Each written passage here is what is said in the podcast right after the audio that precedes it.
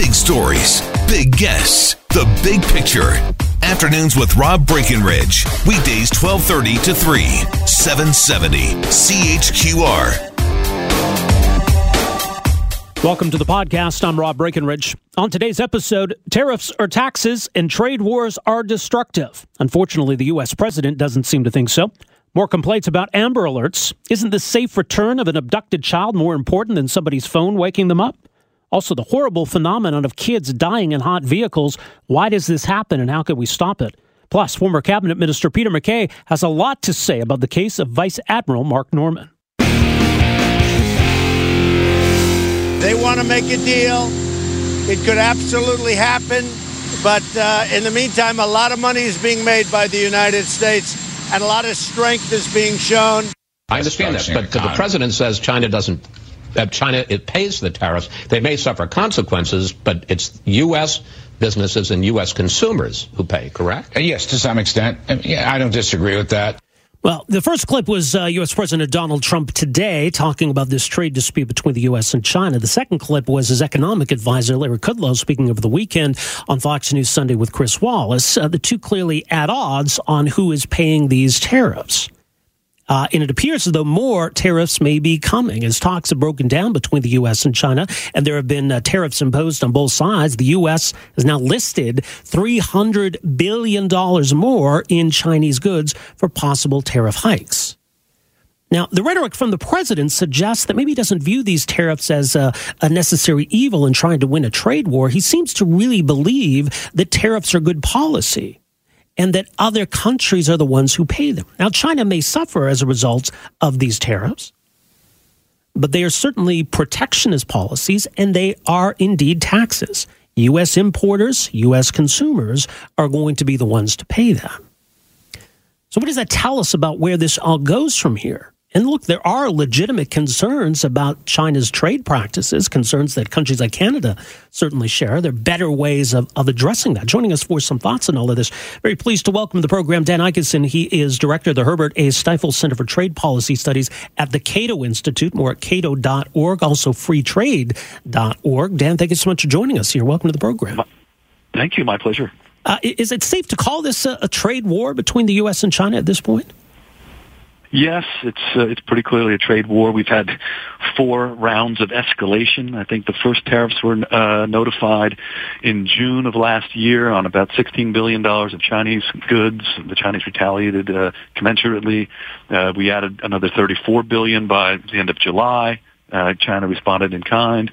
And then uh, President Trump got upset that the Chinese were retaliating instead of correcting the policies he was aiming the tariffs at uh, and said, I'm going to hit $200 billion of Chinese imports with 25% tariffs. But he held off at 10% uh, until last week. And so now uh, about half of all imports from China are, are subject to 25% duties.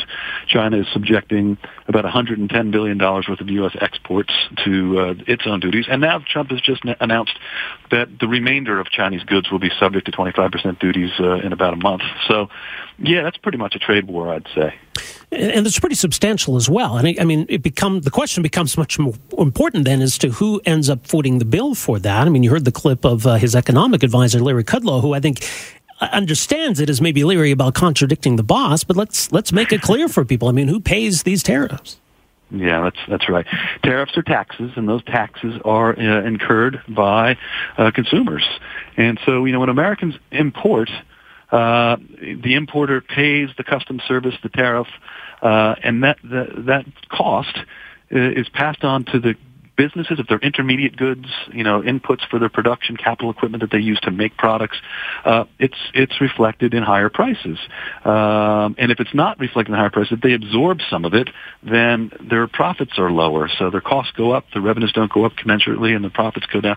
Meanwhile, if it's a an end product, it's consumers that go to the retail stores who end up uh, paying for it. So they end up having, uh, you know, less spending power. So cost of living goes up, the cost of production goes up, profits go down, investment goes down, the economy faces uh, greater likelihood of contraction.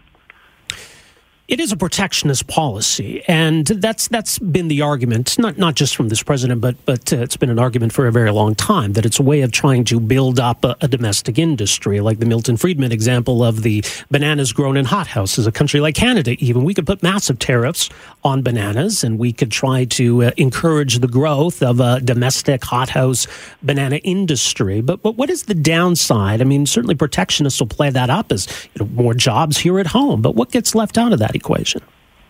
Well, we, when we don't focus on producing what we produce best and we produce things that others produce best, we're wasting resources. It's better uh, for the United States or for Canada to import products that others produce more efficiently that frees up resources for Americans and Canadians to spend on other products made domestically or abroad or to save and invest. Uh, it just defies the idea that we can be more efficient. Uh, so, I mean, since the end of the Second World War, trade barriers have come down dramatically. Trade has expanded considerably and has contributed significantly to to global uh, economic growth. Uh, you know, Trump's application of tariffs with respect to the Chinese, uh, his view is, hey, the Chinese are, are engaging in practices that they need to change. They're violating the WTO commitments, and I think he's right there. And I also think that had Hillary Clinton won, she would be pursuing similar uh, resolutions as well, but but but not the way Trump is doing it. He's gone unilaterally, which means we're, we're uh, watering down our leverage to compel the Chinese to, to do right. Had we stood shoulder to shoulder with the Canadians and the Europeans and the Japanese, whose exporters face the same problems in, in, in China, I think we would have had a greater chance of success more quickly. Instead, the burden is being shouldered now by U.S. consumers and U.S. businesses alone. What are those concerns? Uh, the concerns about China? Yeah. Yeah. So you know, China entered the World Trade Organization in 2001. It was a good thing. Uh, they engaged in all sorts of reforms in the years leading up to that accession.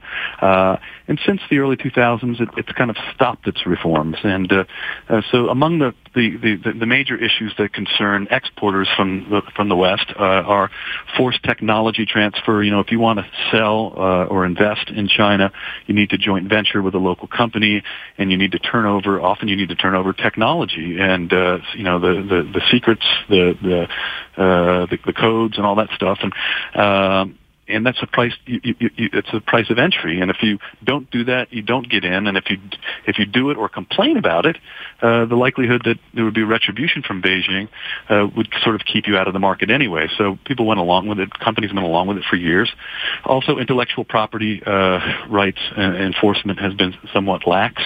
Uh, you know, the Chinese are trying to get to the technological fore and leapfrog the U.S. and uh, using indigenous innovation policies and other policies that, uh, that that don't seem to be consistent with you know a free market. There's a lot of state-owned enterprises that still play a major role in the economy. A lot of industries that have not opened up that were supposed to have opened up by now, particularly in the services sectors. So those are legitimate issues. Trump, you know, makes a, makes a mess of it by conflating it with things like the trade balance, and you know, he thinks exports are our points and imports are, the are China's points, and the trade account is the scoreboard, and we have a deficit, so we're losing, and that's just the wrong way. Mm-hmm. he's, he's he's he's very underinformed about economics, and the fact that the Earth is still spinning on its axis two and a half years after he took office, uh, it really is, a, is an amazing feat. Well, and you'd alluded to the World Trade Organization that these these issues that we have with China, and it's obviously not unique to the United States, that the World Trade Organization, the WTO mechanisms would be a way of dealing with those issues. So why aren't we dealing with those issues there? Well, that's exactly a question that we've been raising for a long time. Um, it just so happens that a narrative sort of emerged in Washington over the past few years that that the WTO can't really rein China in. Some of the things that China is doing, it hadn't uh, agreed to uh, to not do when it joined the WTO. I, I think that's a false narrative. I think, uh, uh, in fact, we've done research here at Cato pointing out that uh, uh, in, in, just about every case where China, where the WTO has ruled against China to found that China was not upholding its obligations, China has come into compliance, or it's in the process of coming into compliance. So it, it does a very good job of respecting the rules. It just requires that you bring cases and, and go through the, the, the whole process.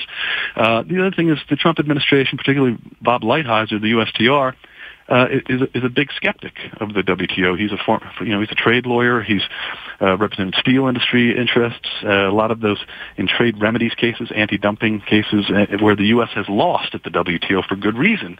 So he he is. Uh, he has a bone to pick, and so uh, and, and there's just a general aversion in this administration, I think, to some of these international institutions that arose in the wake of the Second World War. There's a view, I think, that you know the United States is this benevolent giant, and and that we haven't been paid enough respect, and and that uh, we were owed tribute, and I think they they want to sort of abandon those old institutions and sort of uh, assert U.S. sovereignty a little bit more, and they don't recognize that there are huge costs to to going that route. Yeah, uh, and, and the Trans-Pacific Partnership as well. That that uh, you know one of his first acts as president was to to pull the U.S. out of that. I think it was originally intended to be a trade bloc that that could counter China, be a counterweight to China. Was there a missed opportunity there? Absolutely. I, have called that the biggest foreign policy blunder since the Iraq invasion for the United States. Uh, that kept uh, that would extend Pax Americana, that would extend U.S. soft power into Asia.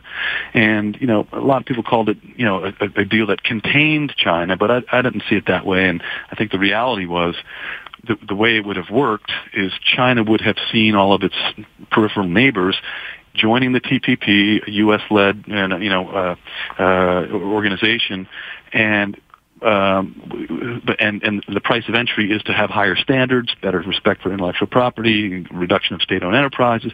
Those kinds of things China would have seen as necessary to undertake in order to be a part of this club. And I think China would have wanted to join the TPP. It probably would have been called, you know, the free trade area of the Asia Pacific by then, but the, the, it would have been a, a less uh, in-your-face way of uh, kind of compelling China to to do what we think it needs to do, and we we blew it off uh, because the president doesn't like uh, these international arrangements. Uh, so, in the meantime, I mean, is this going to get worse before it gets better?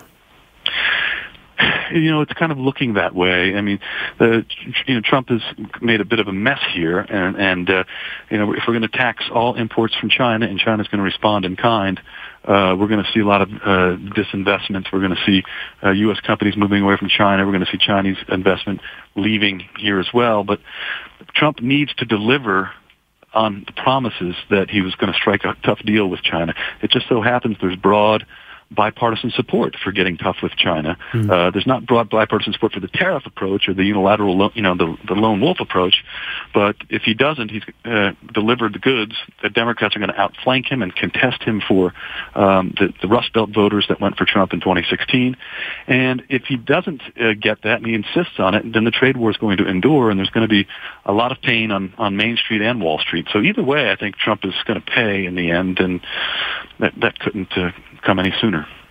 Well, much more at uh, freetrade.org, also cato.org. Dan, thank you so much for the insight. Appreciate you joining us here today. It's been my pleasure. Thanks very much. All right, take care. Uh, Dan Ikenson, uh, director of the Herbert A. Stiefel Center for Trade Policy Studies at the Cato Institute, freetrade.org. I can imagine if you're asleep, maybe at night, or having a nap in the in the middle of the day, and something wakes you up. That's annoying. But if you're having a nap, uh, say, in your deck and uh, the Stars Air ambulance is, is flying by uh, on its way to, to a serious crash or trying to rush somebody to hospital, save their life, you would understand that. If an ambulance goes whizzing by your house with the siren on, rushing somebody to hospital, trying to save their life, you would understand that. Police car goes by, sirens on, responding to a dangerous, life threatening situation. You would understand that. Because people are doing their jobs to try to save somebody's life or save lives, that you being woken up seems like a pretty minor concern in comparison. So I, this this whole bit of business around Amber Alerts, I, I see in, in that same vein. The Amber Alert exists to try to ensure that law enforcement, emergency officials can intervene and save the life of a child who is in imminent danger. So the fact that it woke you up or bothered you is a pretty minor and petty complaint. And even if, even if I concede the point that, okay, your phone went off, you're in bed, what are you going to do about the Amber Alert? The fact that people would call 911 is mind boggling. Again, the Amber Alert went out because a child is missing in its emergency situation. On what planet does it make sense to burden the emergency system with your complaint at that exact moment? If you really think that somebody needs to hear your petty complaint, maybe save it for a few hours or a day or so. Maybe the midst of that emergency is not the time for your complaint. It's certainly not the kind of thing you would phone 911 about. Toronto Police Service with a tweet today. Once again, our communication center has been receiving a number of calls from citizens using it as a platform to complain about being awakened by the Amber Alert. Reminder 911 is for emergencies only. Please help us to keep our phone lines free for real emergencies. Seems pretty common sense. But joining us to talk about the value of the Amber Alert system and the strange phenomenon it's not the first time we've seen this uh, of people phoning 911 to complain about receiving an Amber Alert. Very pleased to welcome to the program Karen Chimmy, Director of Operations with the Canadian Centre for Child Protection. Karen, thank you for joining us here. Welcome to the program. Thank you for having me. Uh, how, just from your own perspective, you hear these stories, and hear people reacting this way to an Amber Alert. I mean, how frustrating is it? It, it's overwhelmingly discouraging and, and disappointing for sure um, with the recent alerts, there's been a, a, number of them over the last couple of months, Amber alerts that have been sent out.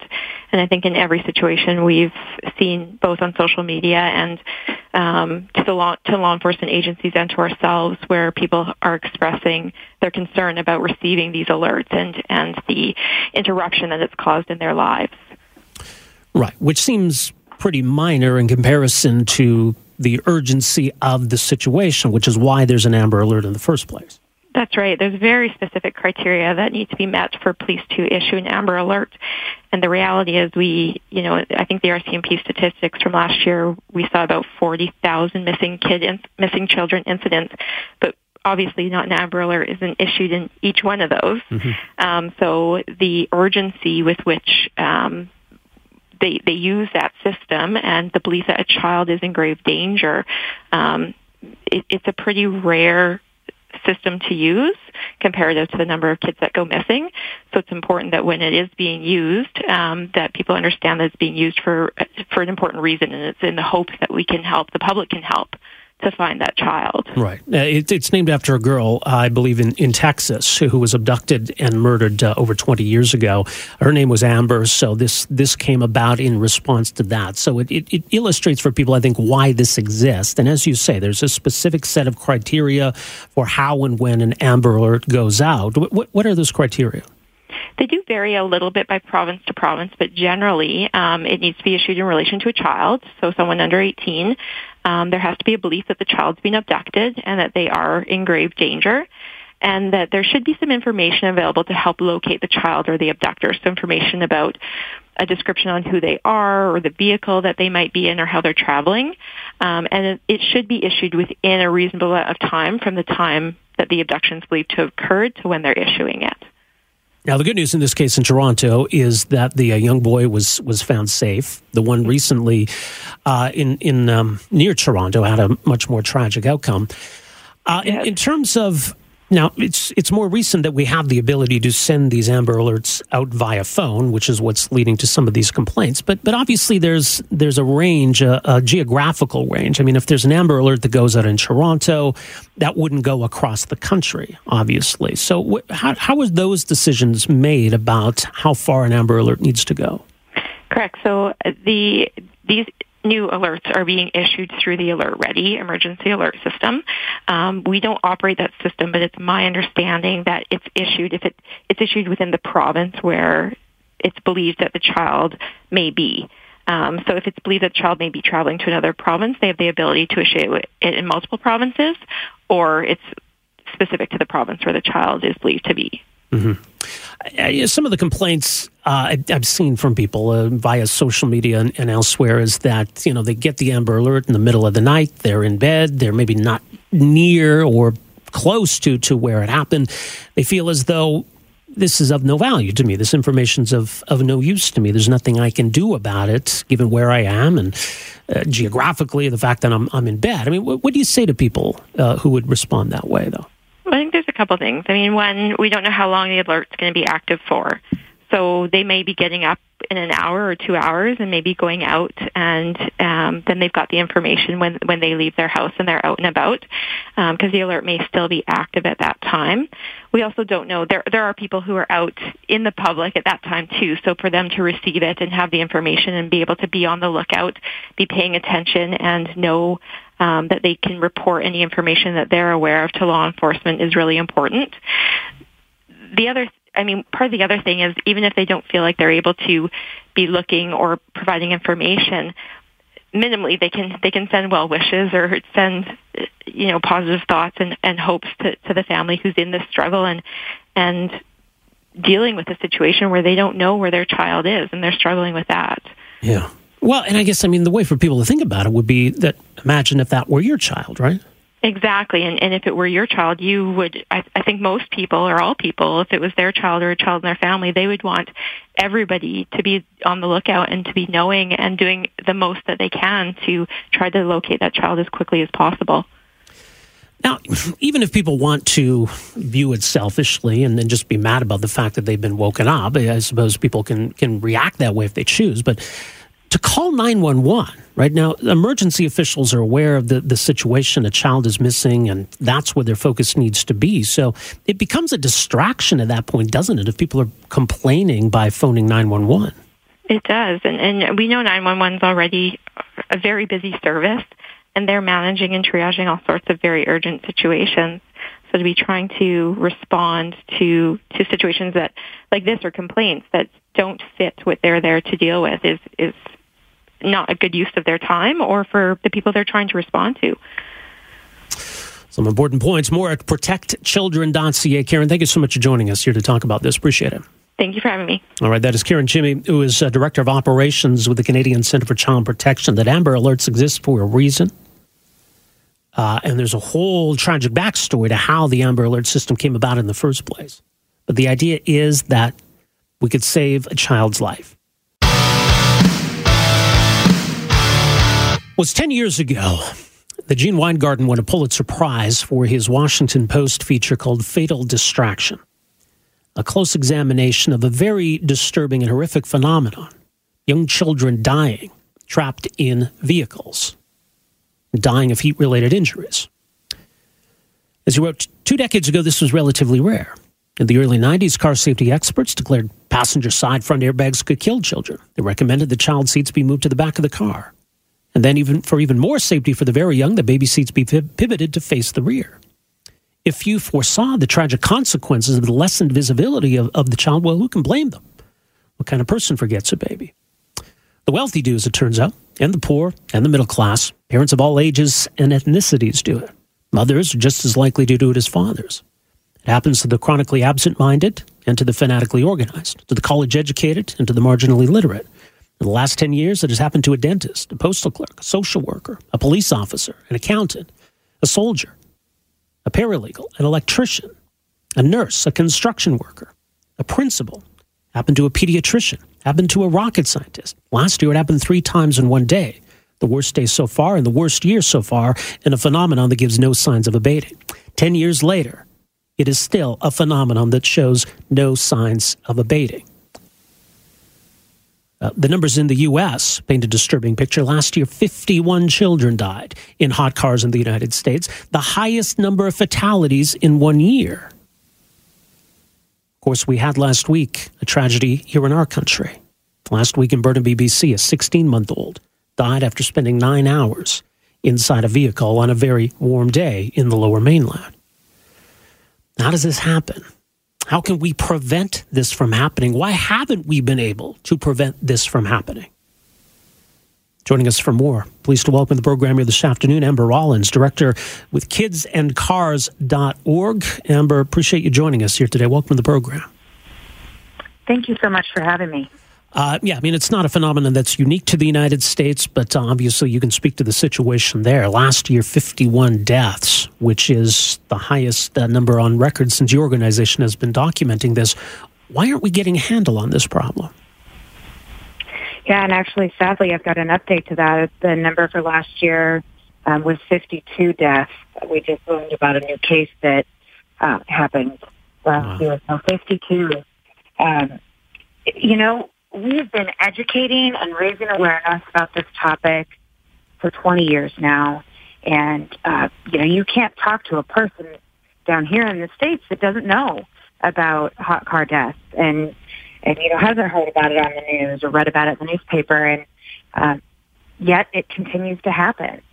And we really believe that uh, this is something that parents just can't wrap their head around and that we're going to have to do more than educate and raise awareness to prevent this. Mm-hmm. And um, we are actually getting ready to introduce a federal bill here uh, that would require a technological system in vehicles that would be able to detect the presence of a child and even an animal that is trapped inside of a hot car. Well, I mean, that's another side of it. We hear a lot of those cases too of, of pets uh, needlessly suffering and dying this this same way. So that that would that would address that problem as well. But certainly, first and foremost, to save the lives of children is the primary concern here. Um, how, how can technology play a role here? Well, there's all sorts of different systems that exist. Um, some of them use weight sensors. Others detect slight motions. You know, as small as a newborn baby breathing. Um, some of them use carbon dioxide detection.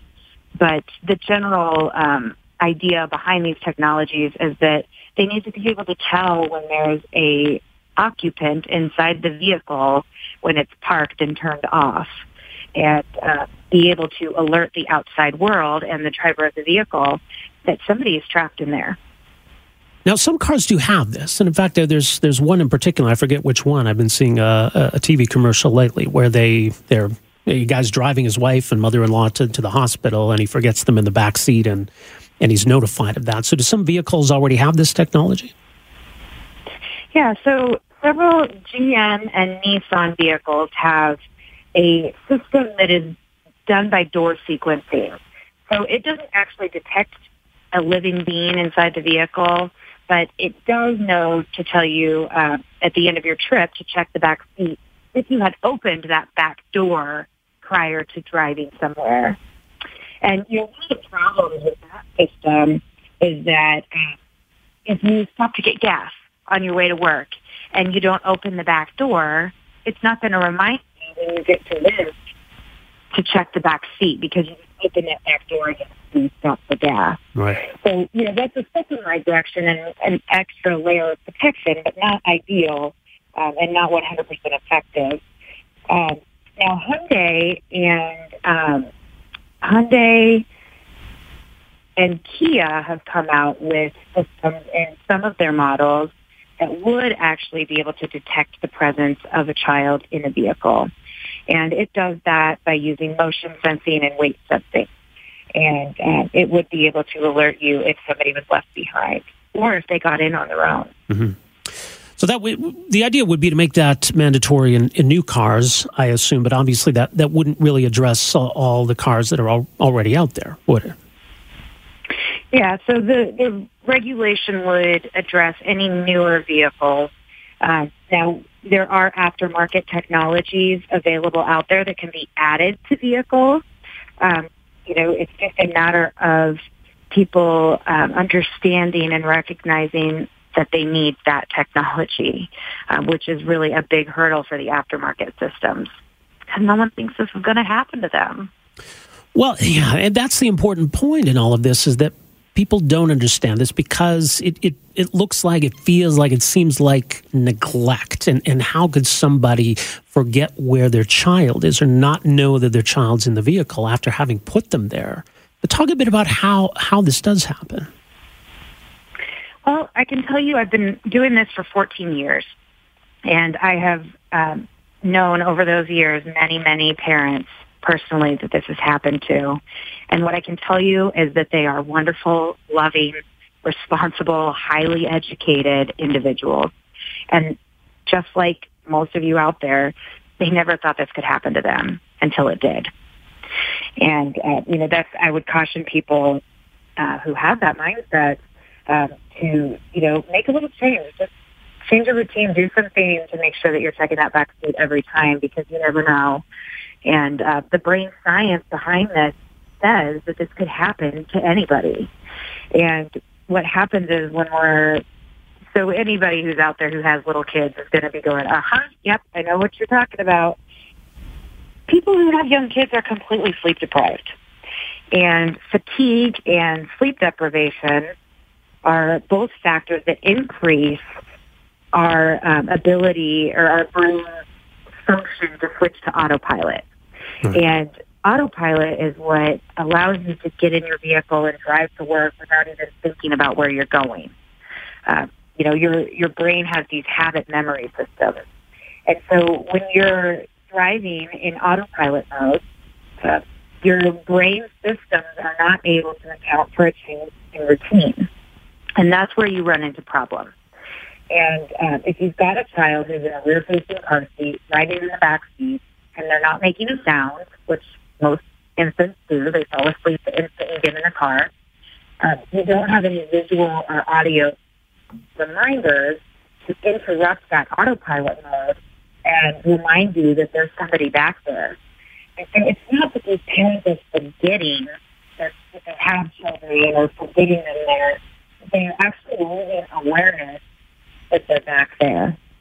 And it's because they're in autopilot mode where you go from point A to point B without, you know, thinking about what you're doing. And it's not really a conscious choice that you make to go into autopilot. It's something that automatically happens. It's sort of like a survival mechanism in our brains that allows us to get through the day when we're extremely exhausted and, uh, you know, we've got a million things going on and we haven't been sleeping. Um, so just, I mean, I can't stress enough, this could happen to anybody. We all have the same brain systems that function in the same basic way, and uh, nobody's immune. It's an important point. Now, there's the other aspect of the phenomenon. I think it's a smaller part of the, the problem, but situations where kids are playing outside or, you know, cars are left unlocked, kids are climbing into vehicles and, and getting stuck in there that way. Do we have any idea of approximately what proportion of these tragedies in, involve that kind of a scenario? Yeah, so over half are children who are unknowingly left. Those parents have lost awareness that they were in the back seat. And then one third of hot car deaths happen when a child gets into a vehicle and is then unable to get themselves out.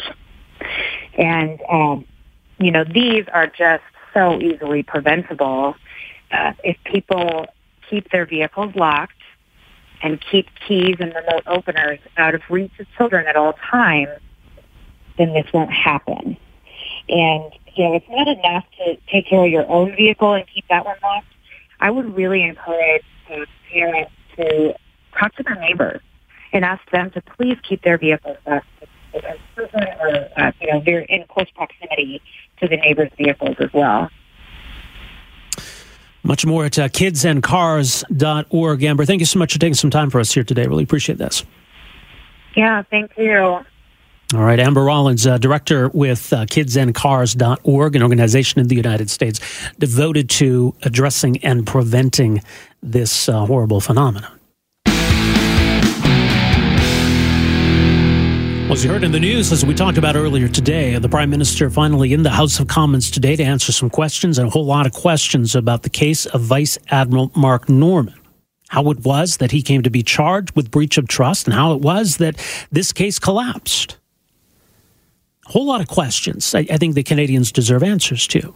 Now, we're getting a bit more of a clear picture as to what emerged that led to the charge being stayed.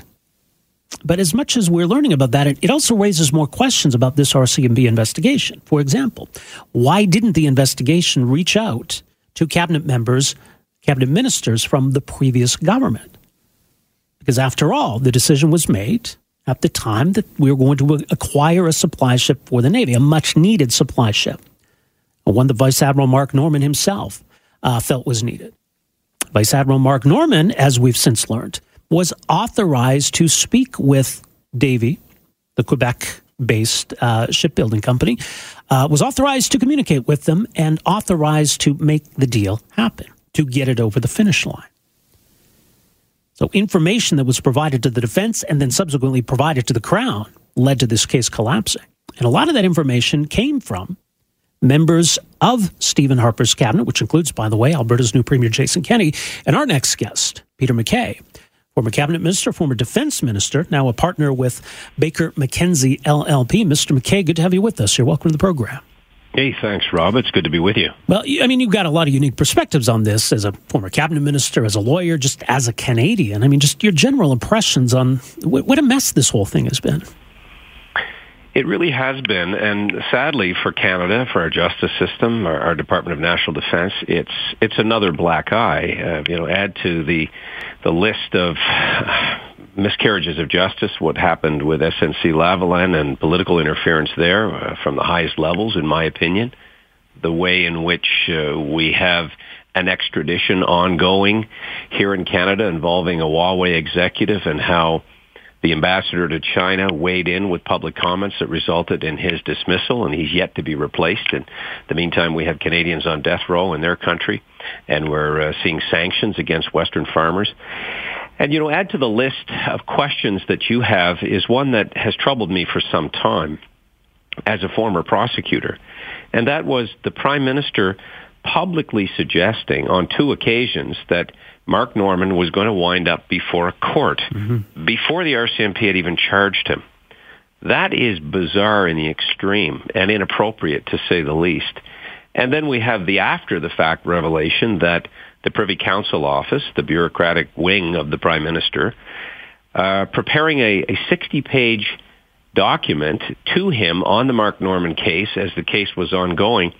And then when it was disclosed, all 60 pages were re- redacted blacked out. So we don't know what exactly was transpiring there. So there, there are a lot of questions to be sure that would bring about at least some accountability.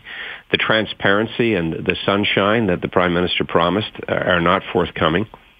And I think at the end of the day, uh, for Mark Norman, this has been an absolutely horrific experience to go through a 37 year member of the Canadian Armed Forces, second highest in command in, in our command structure, and the son of a, a long-serving member of the Canadian Forces as well.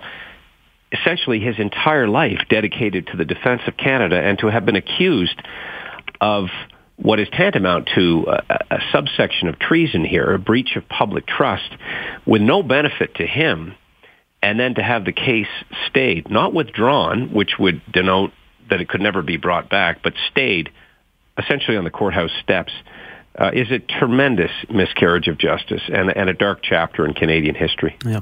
Now, in terms of that RCMP investigation, now, now you can clarify for us because th- there was some contact with you on, on one very narrow issue, but w- what was that? Well, there was, uh, as you would expect, I had regular contact with Mark Norman, both in my capacity as defense minister, firstly, mm-hmm. Uh, when I went to the Department of Justice, I was still the chair of the National Security Committee.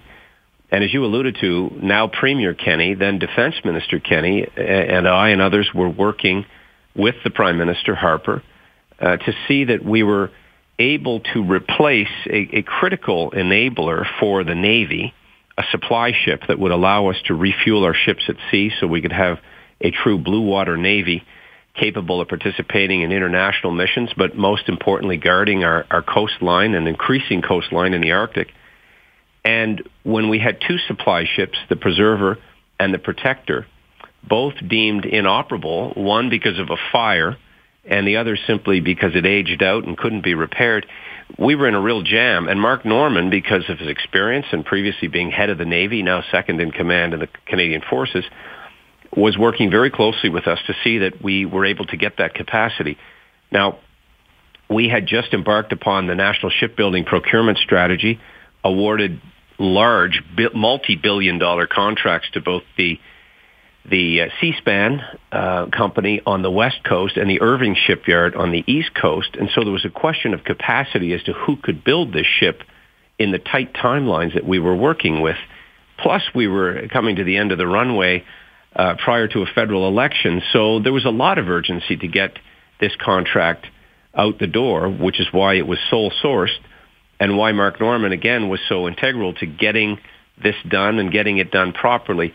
I'm quick to add that it was arguably the most successful procurement that we've seen in 50 years. The MX Asterix, as it's called, is now operating, is now uh-huh. refueling Canadian ships, and it came in on time on budget, which is almost unheard of. Yeah, it, it is pretty rare, unfortunately, but this is a good news story in, in that sense. So it, it was a ship that that's Vice Admiral Mark Norman believed uh, would suit the needs of the Navy. It was a project that, that he supported, and, and so you can confirm that. He, it was a project that he was authorized to take the lead on and authorized to speak with Davie about.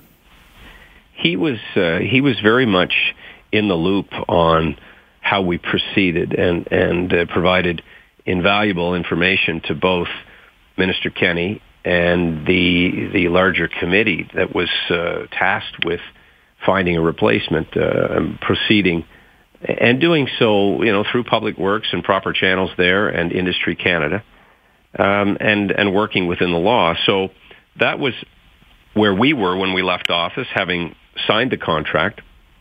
And this goes back importantly to the original sin, if you will, the incoming Liberal government were trying to put a hold or roll back anything their predecessors had done, including this contract.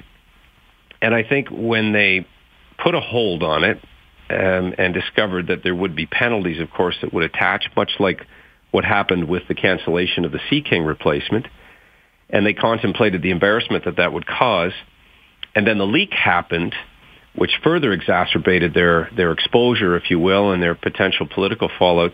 They were looking for a scapegoat. They were looking for somebody who they could finger as having been the leaker, and then make an example of them. This, mm-hmm. this is my theory. And I think that of the 73 people who had the information, including members of cabinet, Mark Norman wasn't at the meeting where the decision was taken, right. by the way, to, to put this on hold. But having somebody like him associated with the prior government and putting his hide on the wall would have a very chilling effect over the entire public service. And in fact, that's what happened much like when they made members of the Joint Strike Fighter or the fighter replacement team sign lifelong uh, confidentiality agreements.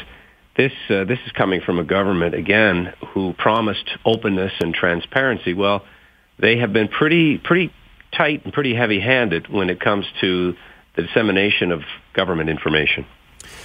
So it would appear as though that, that you and Jason Kenney and others knew a lot about this, had a lot uh, of light that you could have uh, shone on this case, uh, and that there was not a lot of interest on the part of investigators in, in hearing or seeing all of that. Is that your impression? Well, you, you asked me previously about uh, interaction I had with the RCMP. I had one call about a single email that was on a very narrow issue, um, not really particular in my view, uh, of any evidentiary value to their case. But nevertheless, that was the only contact. And I read in the newspaper that I was going to be a Crown witness, um, and never received any contact from the, the, the Crown or the prosecutor's office. I did, at their request, meet with uh, the defense team. That is Marie Henein, uh, Christine Mainville, Mark Norman's def- lawyers, and uh, spoke with them for a significant period of time and talked about procurement more broadly, my interactions with Mark Norman and, and the way that they were going to present their case. So, yes, there were numerous witnesses who would have been available. And Mark Norman himself, let's not forget, was never interviewed by the RCMP. So, in terms of the information then that was brought to Mark Norman's defense team, and they in turn brought that to the Crown, did that include information that you provided? I don't know the answer to that. That's that's speculation um, possibly.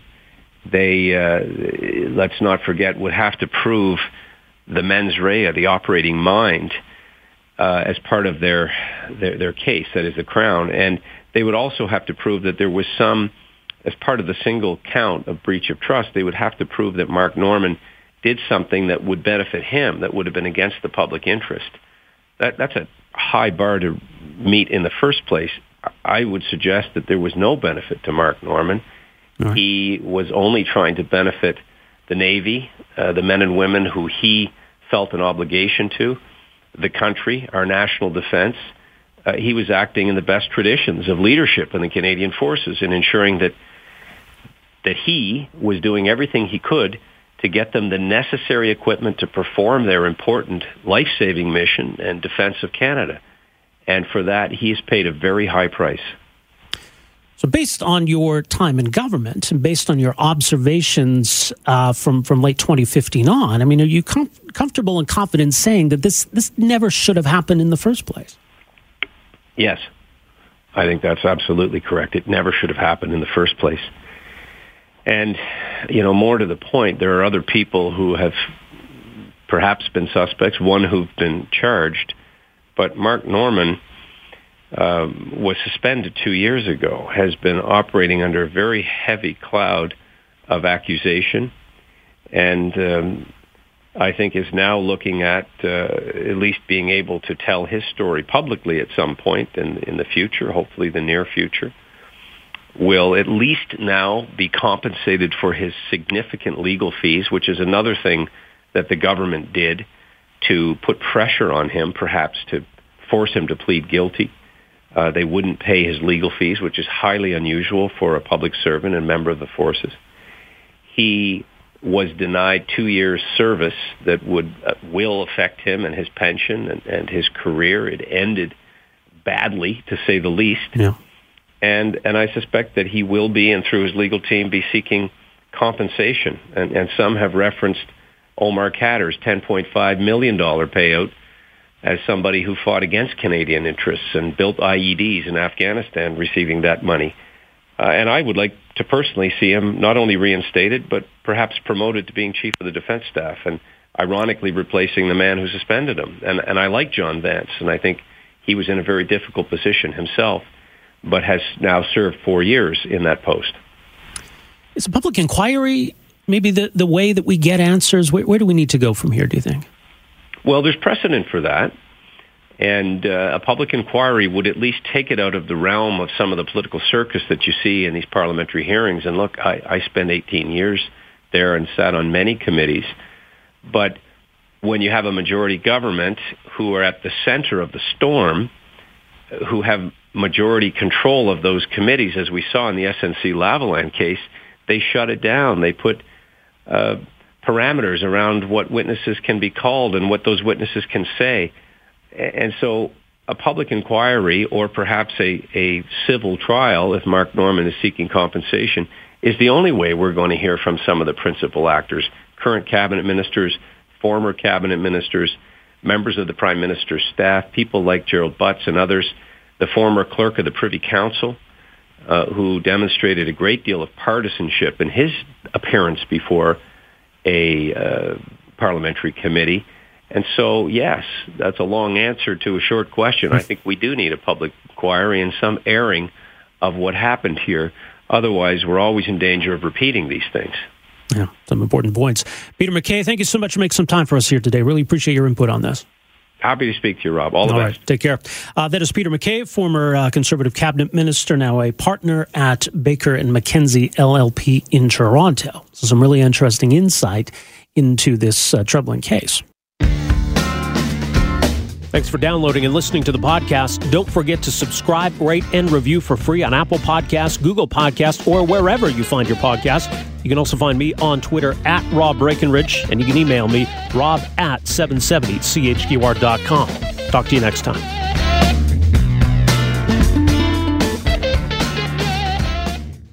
Afternoons with Rob Breckenridge, starting at 1230 on News Talk 770 Calgary.